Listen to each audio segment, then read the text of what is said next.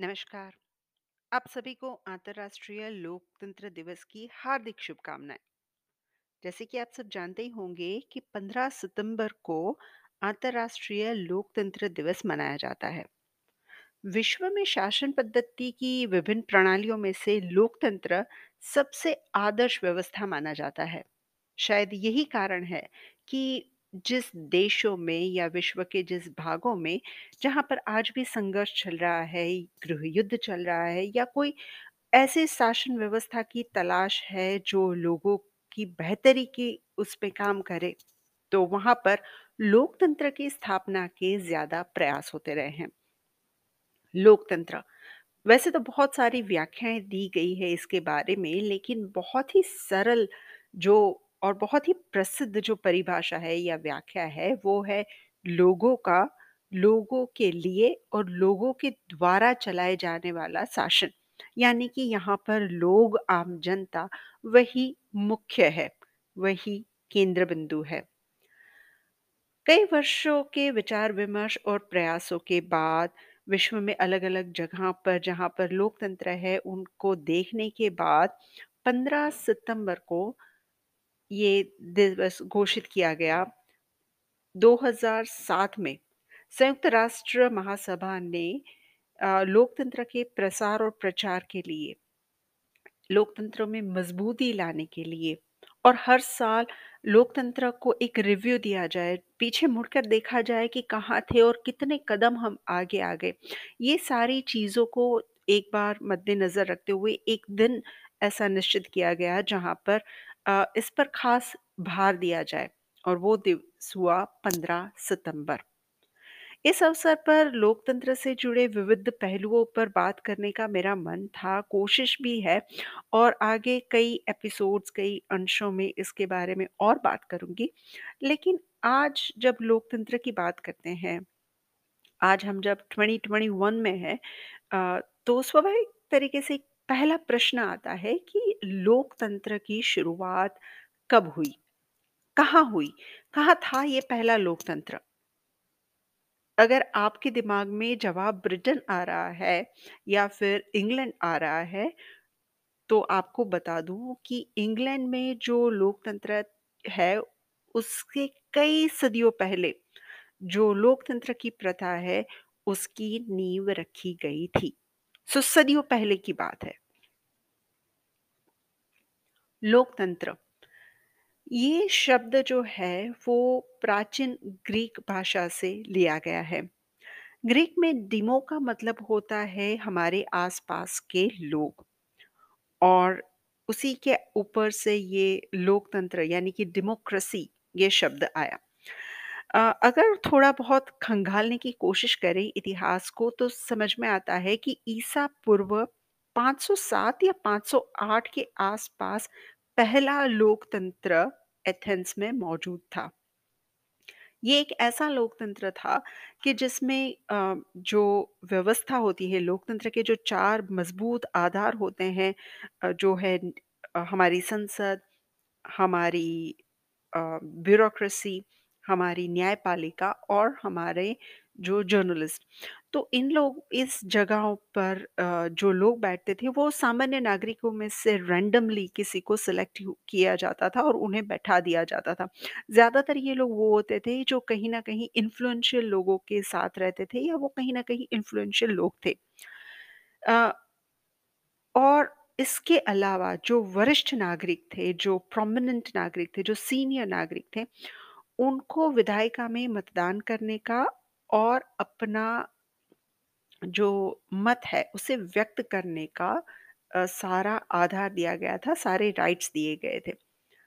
हालाँकि ये डेमोक्रेसी बहुत ही शुरुआती तौर पर थी, तो इसमें महिलाओं को जो अन्य नागरिक हैं, जो पिछड़े हुए कह सकते हैं या थोड़े बहुत दूसरी कैटेगरी में आते उनको और गुलामों को इससे बाहर रखा गया था।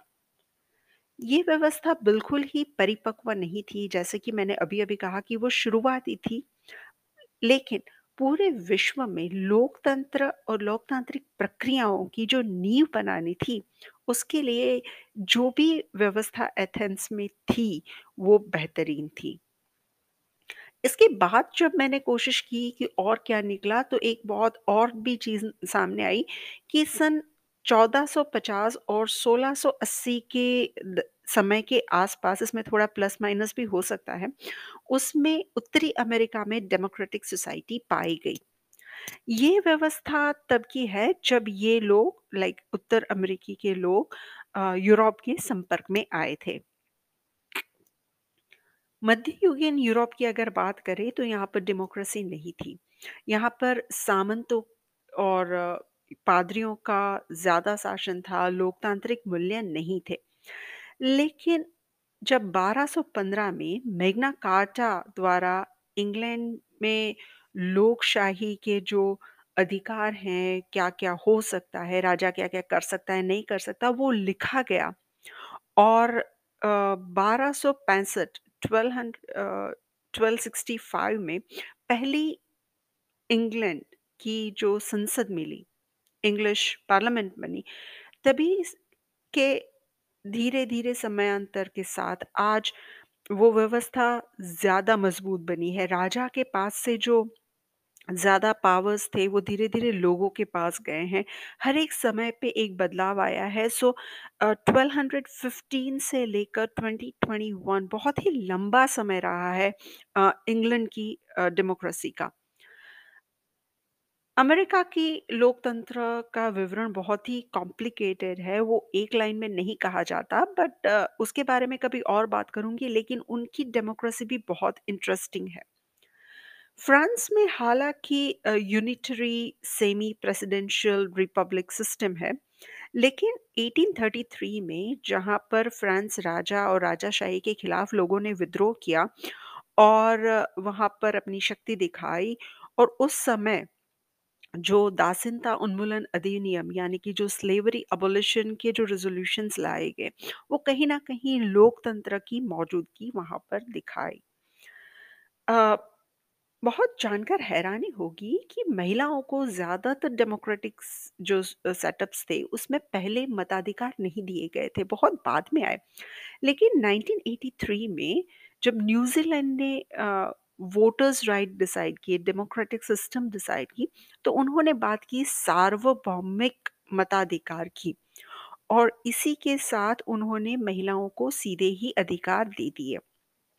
और 1893 में न्यूज़ीलैंड पहला देश बना पूरे विश्व में जहाँ पर महिलाओं को मताधिकार बने। हालाँकि ये बात अलग है कि लोकतांत्रिक प्रक्रिया में आप लोक प्रतिनिधि के तौर पर चुनाव महिलाएँ नहीं लड़ सकती थी 1990 तक।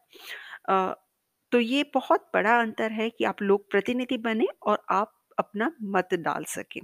लेकिन आज हम देखते हैं कि विश्व के कई सारे ऐसे देश हैं जहाँ पर महिलाएँ उसकी कमान संभाले हुए हैं। सो ये कहीं ना कहीं डेमोक्रेसी, लोकतंत्र के लिए एक अच्छी निशानी है। ज़्यादातर हम देखते हैं या हम मानते हैं कि मध्य पूर्वी के जो देश होते हैं, मिडल ईस्टर्न जो कंट्रीज़ हैं, वहाँ पर थोड़ा कंज़र्वेटिव या फिर थोड़ा-सा एक अलग रुख मिलता है, जो डेमोक्रेसी के या लोकतंत्र के बहुत यू नो सपोर्ट में नहीं या साथ में नहीं है, ऐसा तर्क कई बार सुनते हैं या कई बार ऐसा लगता है। तो बता दें कि प्रथम विश्व युद्ध के बाद मध्य पूर्वी देशों में संसदीय प्रणाली जो हुई जो सबसे पहली संसदीय प्रणाली वहाँ पर हुई, वो उस समय के पर्शिया ने अमल में लाई, जो आज ईरान है। बात करते हैं अफ्रीका की। अफ्रीका में बहुत सारे ऐसे देश हैं, जहाँ पर आज भी लोकतंत्र के लिए लोग संघर्ष करते हैं, लोग चाहते हैं, लोग काम करते हैं।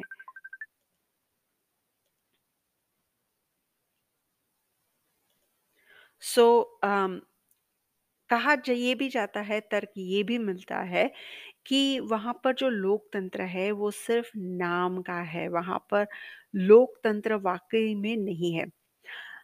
परिस्थिति जो भी हो, असर जो भी हो, लेकिन कहीं न कहीं लोकतंत्र के लिए लोग जागृत हैं। लोग जानते हैं कि डेमोक्रेसी कितनी महत्वपूर्ण है वहाँ के लिए। ये मैंने विश्व का एक विहंग अवलोकन दिखाने की कोशिश की, बड़ी मोटी-मोटे तौर पर बात करने की कोशिश की। लेकिन बात आती है घूम फिर कर मेरे भारत देश की। तो भारत का जो लोकतंत्र है वो मुझे बहुत ही अद्वितीय लगता है, मुझे अतुल्य लगता है। इतना बड़ा देश, इतनी बड़ी जनसंख्या, इतने सारी राजनीतिक पक्ष और उसी के सभी को साथ में संजोए हुए कोई लोकतंत्र चल रहा है तो वो है भारत का लोकतंत्र। हालाँकि डेमोक्रेसी हमेशा हर एक पैमाने पर परफेक्ट नहीं होती। हर एक डेमोक्रेसी किसी न किसी पैमाने पर इम्प्रूवमेंट चाहती है, सुधार चाहती है और भारत की लोकतंत्र में भी वही है। It's not perfect, it can be perfect but it is not perfect. लेकिन वो लोगों पर भी बहुत निर्भर करता है कि उसे कैसे परफेक्ट बताया बनाया जा सके, किया जा सके। सो स्टे ट्यून्ड भारत के लोकतंत्र के बारे में भी बात करेंगे। बात करेंगे कि भारत में किस तरह से राइट विंग है या लेफ़्ट विंग है या दोनों में क्या डिफ़रेंस है? क्या भारतीय लोकतंत्र किसी वाद की तरफ़ कभी यू नो झुका लो जैसे कि हम कहते हैं कि कैपिटलिस्ट डेमोक्रेसी है या सोशलिस्ट डेमोक्रेसी है कम्युनिस्ट डेमोक्रेसी है, ऐसा कोई भारतीय लोकतंत्र में बदलाव आया? क्या भारतीय लोकतंत्र निष्फल हुआ है? इट्स अ फेलियर लोकतंत्र? सिर्फ़ नाम लाइक हम चला रहे हैं क्योंकि ये आज़ादी की देन है?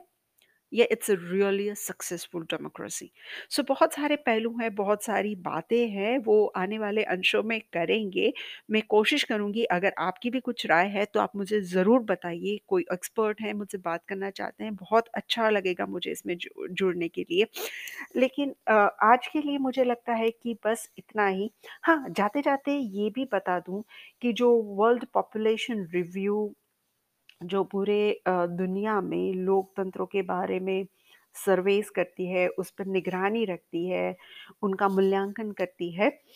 अ, जो इस साल का सर्वे है, उससे पाया गया है कि जो 164 डेमोक्रेटिक कंट्रीज़ हैं पूरे विश्व में, सो एक हिसाब से देखा जाए तो आधे से ज़्यादा राष्ट्र जो है वो लोकतंत्र रखते हैं। अलग-अलग तंत्र का लोकतंत्र है वहाँ पर अलग-अलग यू नो सेगमेंट्स हैं, हर एक लोकतंत्र अलग तरीके से काम करता है। बट ओवरऑल 164 कंट्रीज़ हैं जो डेमोक्रेटिक हैं। उसमें नॉर्वे दुनिया का सबसे लोकतांत्रिक देश है। और सबसे खराब लोकतंत्र जो हो अ, वो है उत्तर कोरिया। मेरे हिसाब से मैं उसे लोकतंत्र या लोकतांत्रिक देश में नहीं मानना चाहूँगी, उनकी गणना नहीं करना चाहूँगी।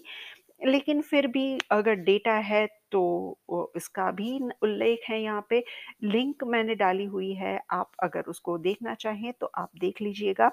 आने वाले अंशों में बात करूँगी भारतीय लोकतंत्र के बारे में, उससे जुड़े पहलुओं के बारे में। तो stay tuned, share, like, follow me on this podcast. Thank you. Stay tuned. Stay safe.